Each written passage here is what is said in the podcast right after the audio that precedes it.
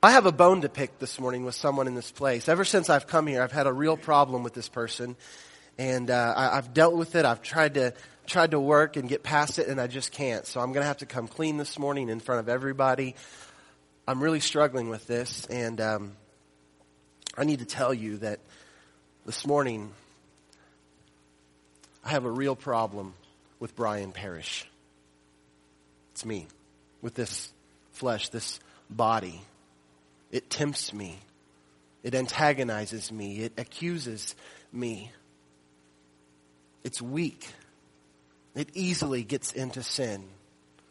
This morning, right now, I don't feel very good. I've got a, a, sore throat. I've got lots of congestion, and many of you may be there with me. And I am just plain old ticked off with this guy right here. This flesh can get me into so much trouble. And so we go to the Word of God because if you're honest with me this morning, every single one of you would raise your hand and say, I've got a problem with me. Maybe not Brian, but fill in your, may, all of you may say that this morning. Goodness gracious. Uh, I'll be in my office afterward, just start a line and you can have your time with me. This flesh is a problem. And so as we go to God's Word, as we go to Paul, as he writes to the Galatians in chapter 5, if you want to turn there in just a second, we're going to read verses 16 through 25. He is speaking about this issue of the Spirit versus the flesh. On the one hand, we have the Spirit of God who dwells in every believer who leads us in righteousness for His name's sake, who teaches us, guides us in truth, works in and through us for God's good pleasure. And on the other hand, we have this body, this flesh, which as Skip said this morning has been put to death and yet the shadow of it still raises up its ugly head and it battles us every single day. And so Paul implores us in Galatians chapter 5 to walk by the Spirit and not by the flesh. And as you heard me say last week, probably the most important question in all of life is how do I walk by the Spirit? Well, we're going to pick up today where we left off last week in Galatians chapter 5 verses 16 through 20 in this first sermon of this series entitled Walk by the Spirit. If you'll stand with me this morning, we'll read together Galatians chapter 5 verses 16 through 25. And Paul writes this, but I say walk by the Spirit and you will not gratify the desires of the flesh. For the desires of the flesh are against the Spirit, and the desires of the Spirit are against the flesh. For these are opposed to each other, to keep you from doing the things you want to do. But if you are led by the Spirit, you are not under the law. Now the works of the flesh are evident. Sexual immorality, impurity, sensuality, idolatry, sorcery, enmity, strife, jealousy, fits of anger, rivalries, dissensions, divisions, envy, drunkenness, orgies, and things like these I warn you, as I warned you before, that those who do such things will not inherit the kingdom of God. But the fruit of the Spirit is love, joy, peace, patience, kindness, goodness, faithfulness, gentleness, self-control. Against such things there is no law. And those who belong to Christ Jesus have crucified the flesh with its passions and desires. If we live by the Spirit, let us also walk by the Spirit. Please be seated. Well, I began last week in this three point message saying that if you walk by the Spirit, you will overcome sin. It's the only foolproof plan for overcoming sin. Well, I want to turn your attention to the second point this week in verse 18 which is follow the Spirit and you will please God. Not only will you overcome sin, but if you walk by the Spirit, if you follow Him, you will please God. Look at verse 18 with me again. But if you are led by the Spirit, you are not under the law. Now I'm going to ask you a question. Do you see the irony here? The inherent irony in this verse. Who is the Spirit from? He is the Spirit of God, right? Who is the law from? It is the law of God. The Spirit of God from God, the law of God from God. And yet, Paul is saying here that if you follow the Spirit, you're not under the law. Now that doesn't make any sense, God, because they're both from you. How can they be opposed to one another? Well, the irony of the Spirit versus law issue is that the law is God's standard for pleasing Him. Remember that. We'll come back to that in just a second. Now, when God gave His law to his people. Remember they were at Mount Sinai. Moses had led them out of Egypt. They had gone to Mount Sinai. Moses went up to receive the tablets from the Lord. And there at that place, God made a covenant with his people and he gave them his law, which were the expectations of his covenant. And what did the people have to do in order to please God? What was it? They had to obey the commandments, the law. They had to do the law, to follow the law. Well, that's really weird because here in verse 18 it says that if we follow the Spirit, then we're not under the law. If following, God, if following God's law is what pleases God, then why does Paul say this? You know, those of us who've grown up in the church and we've read these verses over and over and over, at least a number of times, we just kind of read over them and we just assume so much about them. But what if you were a first time reader? Or what if you were a racial Jew? Or a religious Jew? And you came across this. The the immediate thought might be, so Paul is telling me to disregard the law? Well, that's it. I'm done with this. I'm going to have nothing to do with it. This is why the gospel is such a stumbling block to the Jews. Because it says so much about the law. Well, let's, let's, let's dig a little deeper. What is the law? What is the law? You can answer. It's okay. Does anybody have a, a good definition for the law that you feel like sharing this morning? What, the Ten Commandments. Okay, that's part of the law. Exactly. Yeah. I, I saw a hand back there. Okay. Everybody gets scared. What's, what's that? Okay, the law is something you have to obey to go to Jesus. Okay. In the Old Testament, she's exactly right. The law was something you had to obey in order to come to God, to experience His presence, to approach Him, to have relationship with Him. The law is God's standard.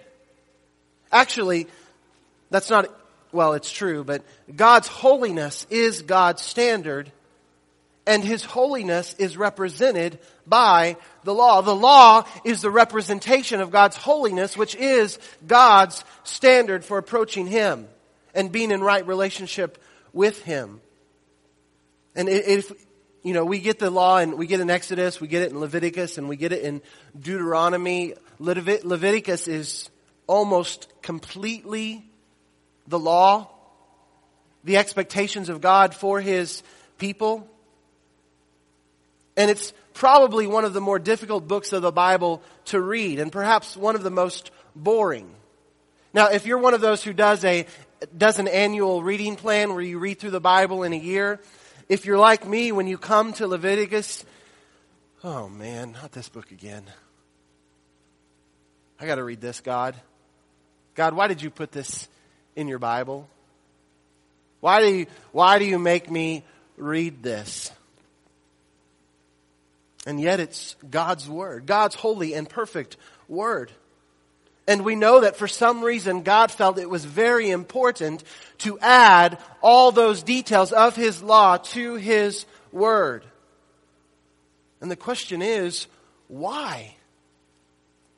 Well, I think the weightiness of it, its specificity and complexity, the robustness of it, how it deals with every aspect of the Israelites' lives, the mind numbing length and detail of it is so that we don't miss the point of what God is trying to say.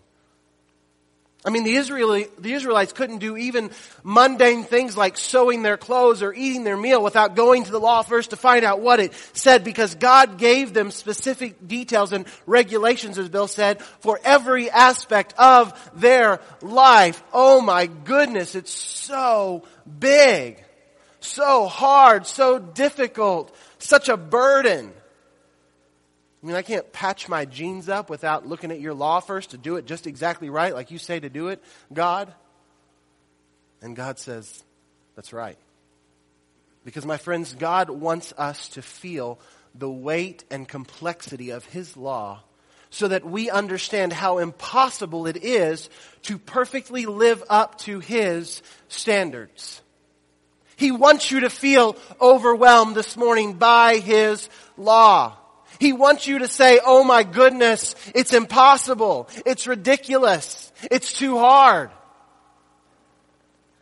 He wants you to know that man cannot follow the law perfectly. Therefore, he cannot please God. I want you to hear that this morning, my friends. You cannot please God. You need to wear that this morning. You cannot please God. You cannot. It is impossible. His law makes that very clear. Go back and read it. Go back and read Exodus, Leviticus, and Deuteronomy. The law is an expression of God's holiness. And who of us meets or matches up to God's holiness? The answer is none, no, not one. So now we're starting to get at the heart of what's going on here, of what Paul is trying to say in verse 18. Before Christ's atoning work on the cross, the law was what we had to live up to in order to please God, but we couldn't. Man could not be perfect. Therefore, he could not please God. Perfection was what God required. And none of us, no, not one of us, could satisfy that requirement. Romans 3, Paul says this, there is none righteous, not even one. There is none who understands. There is none who seeks for God. All have turned aside. Together they have become useless. There is none who does good. There is not even one. Now, do you get the point there? I don't, I don't know if there's any other way Paul could say it. No, not one. There is not one. Not any. Not a single one of you. Nobody. Anybody. Uh-uh. No way. I mean, that's what Paul's saying, right? Over and over and over. And, here in verse 18, this is what Paul is saying as well. Before the Holy Spirit dwells in you through a saving relationship with Jesus Christ by grace through faith, you are under the expectation and the condemnation of the law. It is your judge and your jury. And my friends, all of us are found guilty under the law. But through Christ, the law has been satisfied because he satisfied it by his perfect obedience, his righteousness. This is at the heart of the gospel. From beginning to end in Paul's apostolic ministry, everything is about justification by faith through grace. Or, I'm sorry, by grace through faith. Justification by faith alone. And it's no different here. If you live under the law, you die. If you live by the Spirit, you live. And when you receive Christ as your Lord and Savior, you receive His righteousness. The right standing that Jesus has before His Father is applied to you if you're in relationship with Him. Following the Spirit means being free from the burden and condemnation of having to live up to the law, but never fully being able to. Though you can never please God by doing the law, because you can never do it perfectly. You can please God by following His Holy Spirit, which is a relationship with His Son, Jesus Christ. So you cannot please God, but Jesus can. And in relationship with Him, the, the favor that the Father has for the Son is put upon you. So then all of a sudden, God sees you completely differently. This is why it is only by grace through faith. And why it's not by works, why it's not dependent on what you do. It's not. It's not. A thousand times it's not. It's all dependent on what Christ did and whether you trust Him or not. Whether you accept His righteousness, His right standing with the Father. And it's applied to you. So what does it mean to follow the Spirit? Well, simply put, I think it means to trust Christ with all that we are and with all that we do. The Spirit leads us to die to self and to follow Christ by grace through faith. In Christ we please the Father because the Father is fully pleased in the perfection of His Son. And by faith in Jesus, that pleasure is attributed to us. And therefore we stand in good standing, in right standing, holy and acceptable to a perfect and holy God. And, and, and you might be sitting out there this morning thinking, I got this. I'm the master of my destiny. I'm going to do this on my own. As Frank Sinatra said, I did it my way. Well, the law is there to remind you that your way is futile.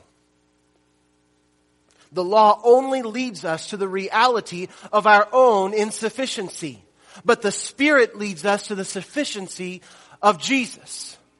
That's why God put it there. That's why it feels like you're walking through mud as you read it. He wants you to feel that way. He wants you to feel the weight and the burden and the impossibility of living all of those things out perfectly. He wants His law to lead you to a recognition to the reality of your own insufficiency to ever please Him, to ever live up to His standards, to ever have a relationship with Him and to be acceptable into His heaven. So that you're only left with one option. And what is His name? Jesus. Say it again. Jesus. One more time. Jesus. The way, the truth, and the life. My friends, if you follow the Spirit, you will please God. It's the only way you will please God. And you will no longer be judged by what the law says. You will be judged by what his son did. In all of his perfection, in all of his righteousness, and in all of his mercy. And then the last point this morning. The deeds of the flesh and the fruit of the Spirit are polar opposites in every way. Now, I said last week that these two are mutually exclusive, and I'm basically saying the same thing again, again this morning.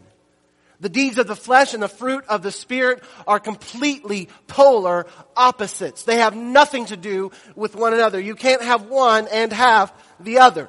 It's an either or situation. Now, I'm not saying if you, if you sin still, you can't be saved. Please hear me. I'm not saying that this morning. But at any moment in your life, you're either following the Spirit or you, you're being led by the flesh. And it can't be both.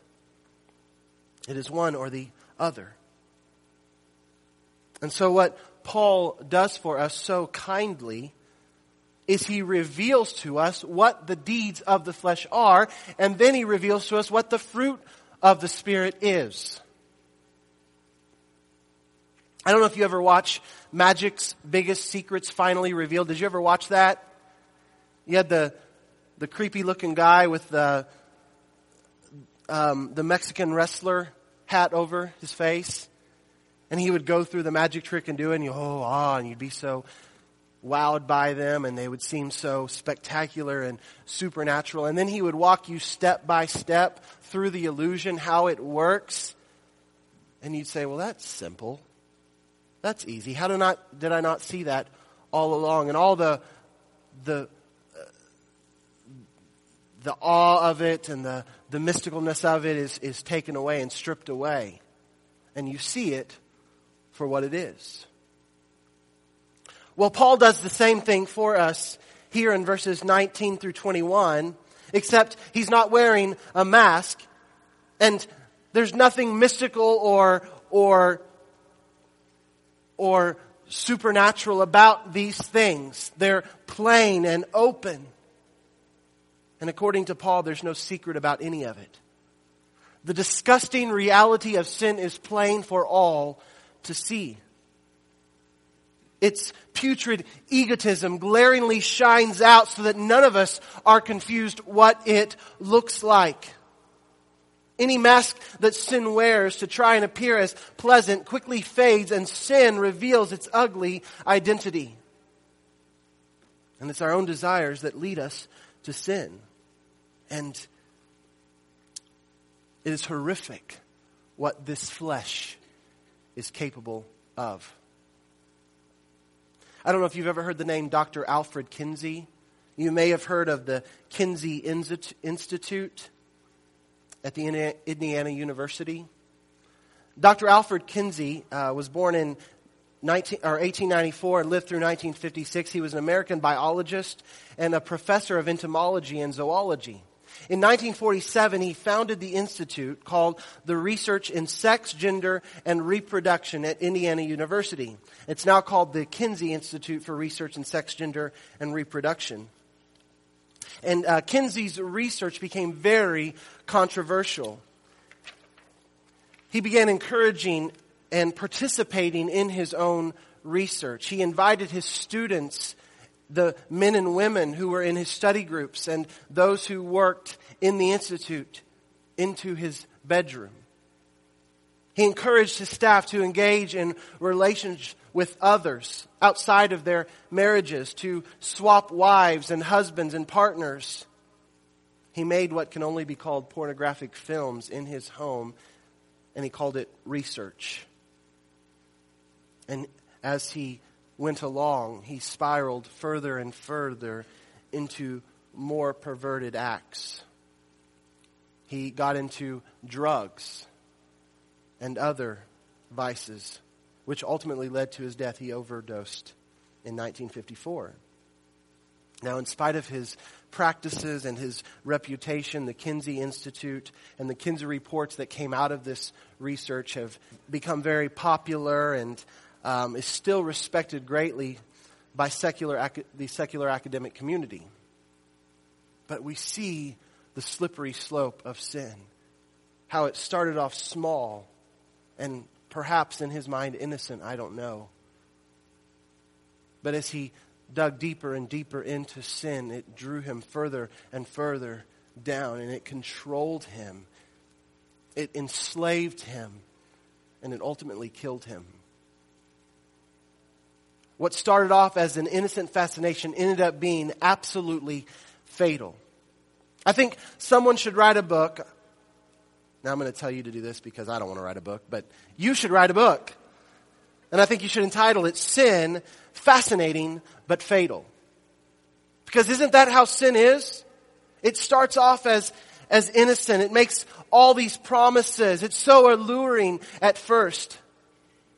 But we know from scripture that it's only fun for a season. Hebrews 11, 24 and 25 says, By faith, Moses, when he was grown up, refused to be called the son of Pharaoh's daughter, choosing rather to be mistreated with the people of God than to enjoy, listen to this, the fleeting pleasures of sin. Or as it says in Job 20 verse 5, the exalting of the wicked is short and the joy of the godless but for a moment. My friend, sin is sneaky. It makes so many promises. It tells you, I'll give you pleasure. I'll give you influence and power. I'll give you wealth and possessions. But there's always a catch, isn't there? There's always a price to be paid. It's, it's like an ATM. Aren't ATMs great? You just go, you put in a little plastic card and it gives you money. It's like winning the lottery every time you go. And, and there's no chance, there's no gambling. It's a sure thing as long as you have money in your account, of course. It's like free money. But it's not, is it? It's not free money. Yeah, it, it, feels great. You get the money and go out and you buy whatever you want. It's immediate gratification and we love it. But then your bank statement comes in the mail. And you realize there was nothing free about it the whole time. It was debiting from your account, it was taking away.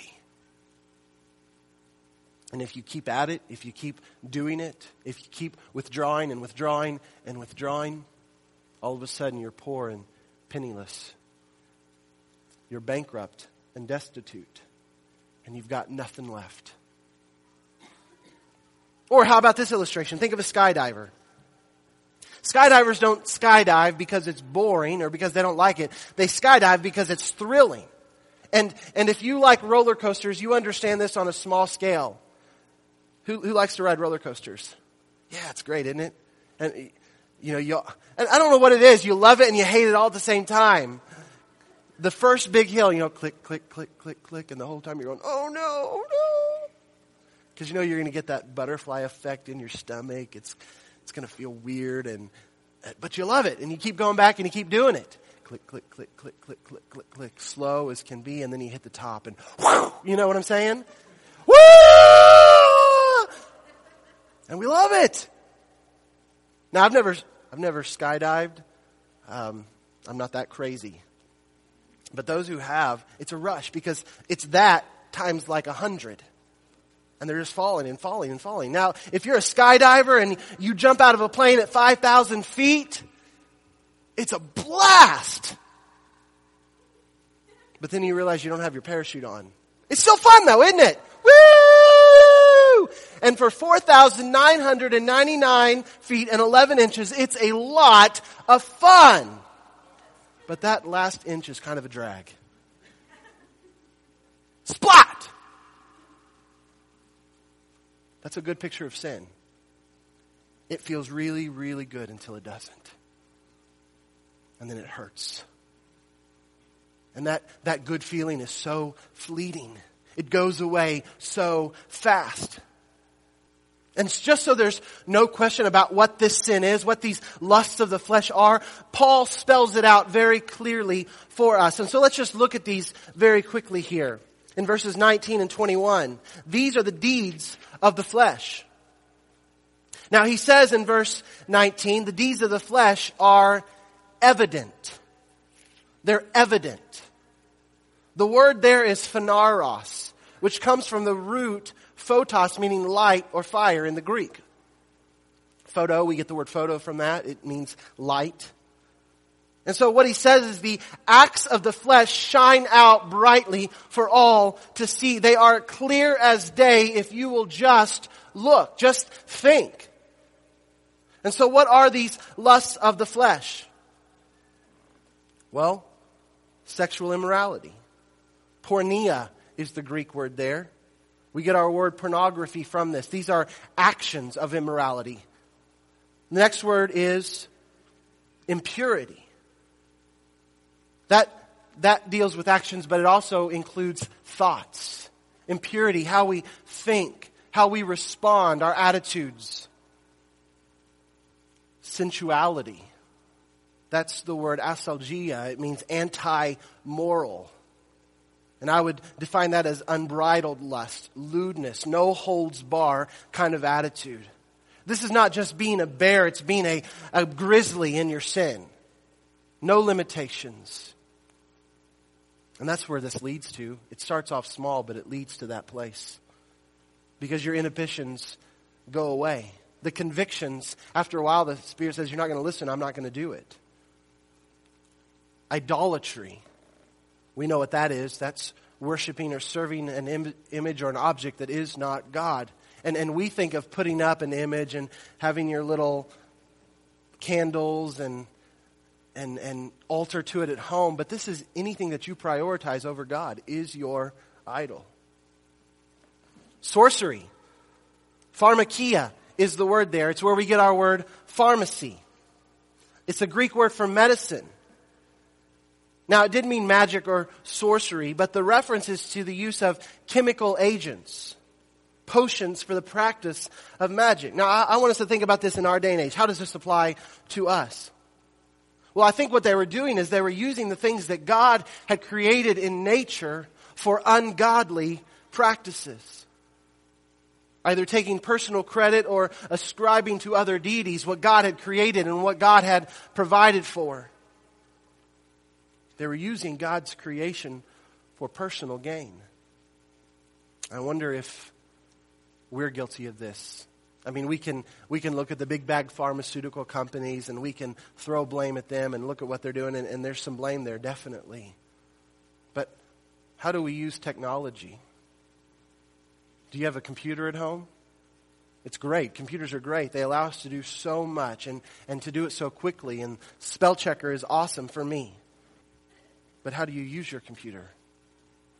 Do you spend a lot of time, maybe waste time on social websites? Do you look at pornography? How do you use the things that God has provided? What about how we use our medical technology? We two weeks ago we looked at the sanctity of life and how we use that to to murder children. What about enmities? This is meaning hostility or giving the reason for opposition. It's causing opposition, strife, quarreling, or holding a grudge, jealousy. We know what that is. It's not, it's being, it's not being satisfied with what God has given you. That's what it is. And wanting what someone else has. Outbursts of anger, a loss of temper. That's what that means. Dispute, stirring up strife, provoking dissension.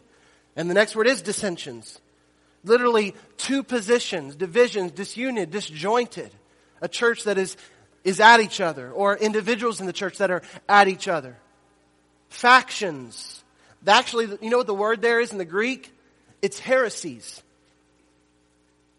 It's having uh, two, two parties entrenched on one side against another. Because that's what a heresy is, it's being entrenched against God and truth. Envying, that's being spiteful or having ill will for others. I always, I always distinguish envy with jealousy this way. Jealousy is wanting what someone else has. Envy is wanting something bad to ha- happen to someone else.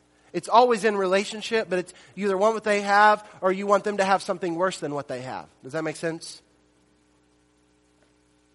Drunkenness, intoxication. The word there is methe, meth, uh, is the it, now, it's not the same as we don't get our methamphetamines word from that or anything like that, but um, it's easy to remember that way. And then orgies, or other translations say carousing. Naumos is the word here, and it, it just means letting loose. It's used to denote, denote people who, who in their drunken stupors go to party after party after party, and it just gets more and more crazy. And I think of Mardi Gras. I mean, just people get out of control and do crazy, stupid things in their drunken stupor. Those are the deeds of the flesh. Now, is that an exhaustive list? Absolutely not. We could think of many things. Those probably include most everything that we could think of. And, and there's nothing you're like, well, Brian, why did you talk about that? Because it's obvious. Absolutely, it's obvious. That's Paul's point here. It's obvious. We don't have to sit around and go, now, is this sin? Should I do this? What's, what's wrong and what's right? What's good and what's bad? How far is too far?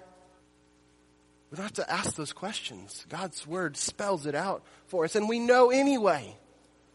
By our consciences, we know right and wrong. It's being willing to act on what we know. That's the deeds of the the flesh.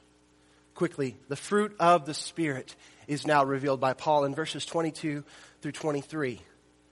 And he uses this simple contraction here in verse 22. What's the word? I'm, I'm sorry, conjunction, not contraction, conjunction. Remember conjunction, junction? What's the conjunction that he uses there in verse 22? But. I was preaching a sermon once, and it said, um, um, in, in Ephesians chapter 2, that's where it was. I was trying to think where it was. He's talking about how we're, we're far away, we're at enmity with God, but now, th- through the blood of Christ, we've been brought near by his mercies. And, and I said, but God in Christ has brought us near, but God who is rich in mercy. And I said, what a big but that is. And then I realized what I'd said. um, but this is a big but here. But, in contrast to, on the other hand, on the other side, completely opposite to, remember? They're completely opposite. They're polar opposites.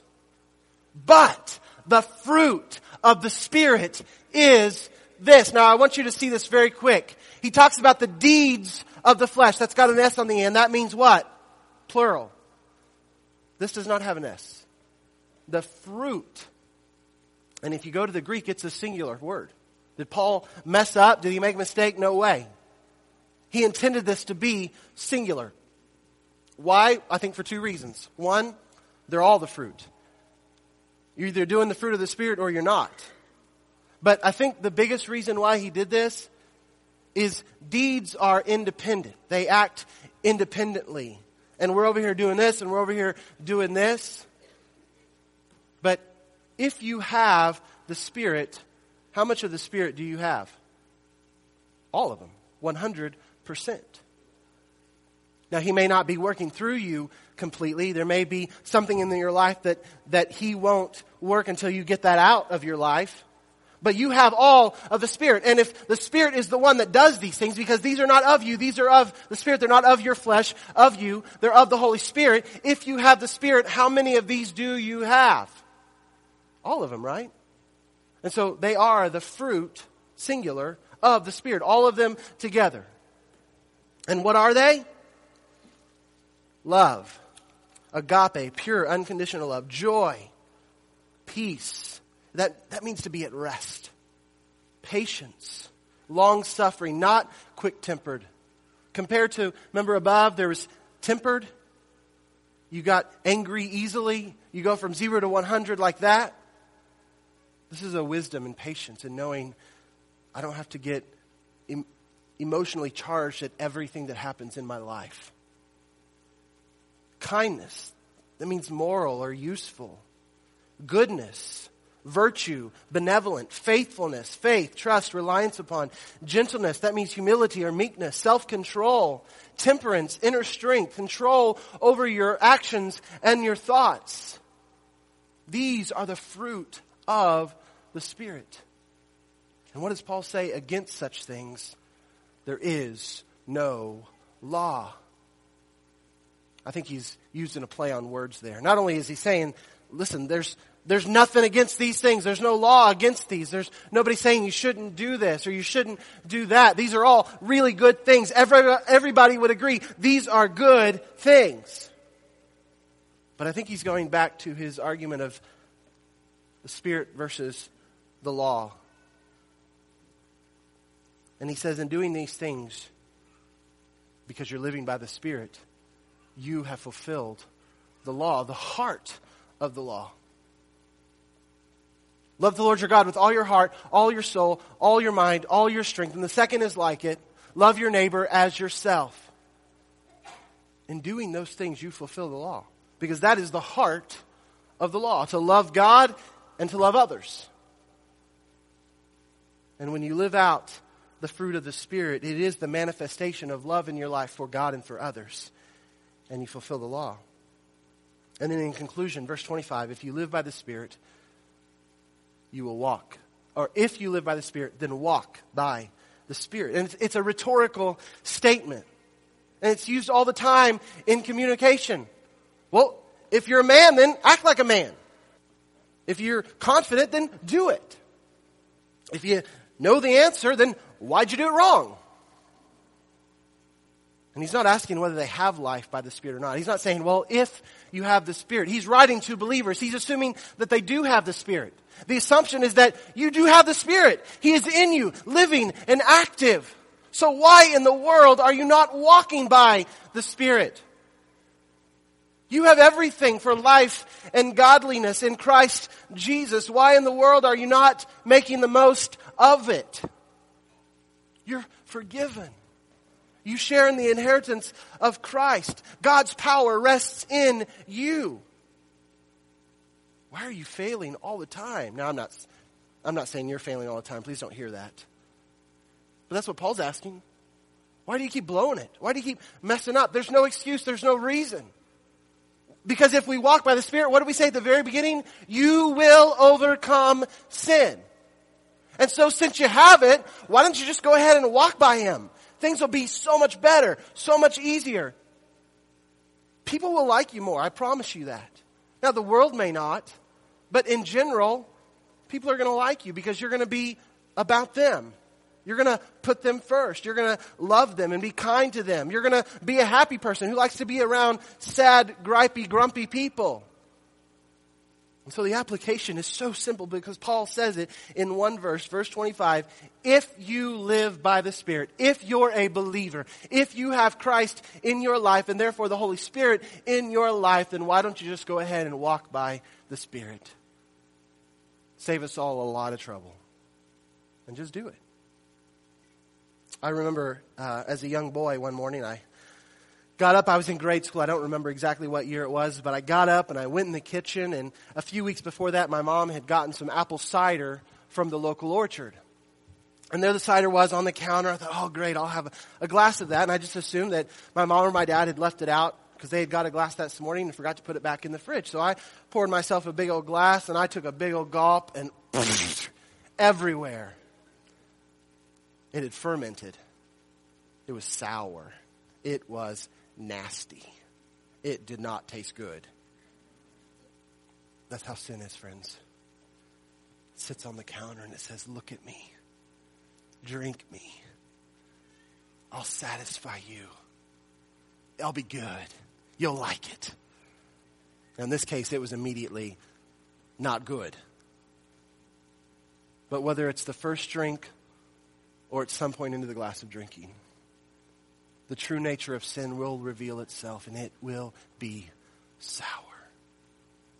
And, and I, I just ask you today that if you're drinking right now, if you're drinking the, of that glass in your life, maybe it's good now, but it won't be that way forever. And, and I would plead with you to stop drinking before it's too late. And I'm telling you, you could be doing everything good in your life. You could be a moral person. You could be nice to your neighbors. You could give money to the church. You could be sitting here today. You could be doing all the right things. You're a good employee. You work hard. You provide for your family. But if you don't know Jesus, if you've never trusted Him as your Lord and Savior, then you are drinking that cup even today.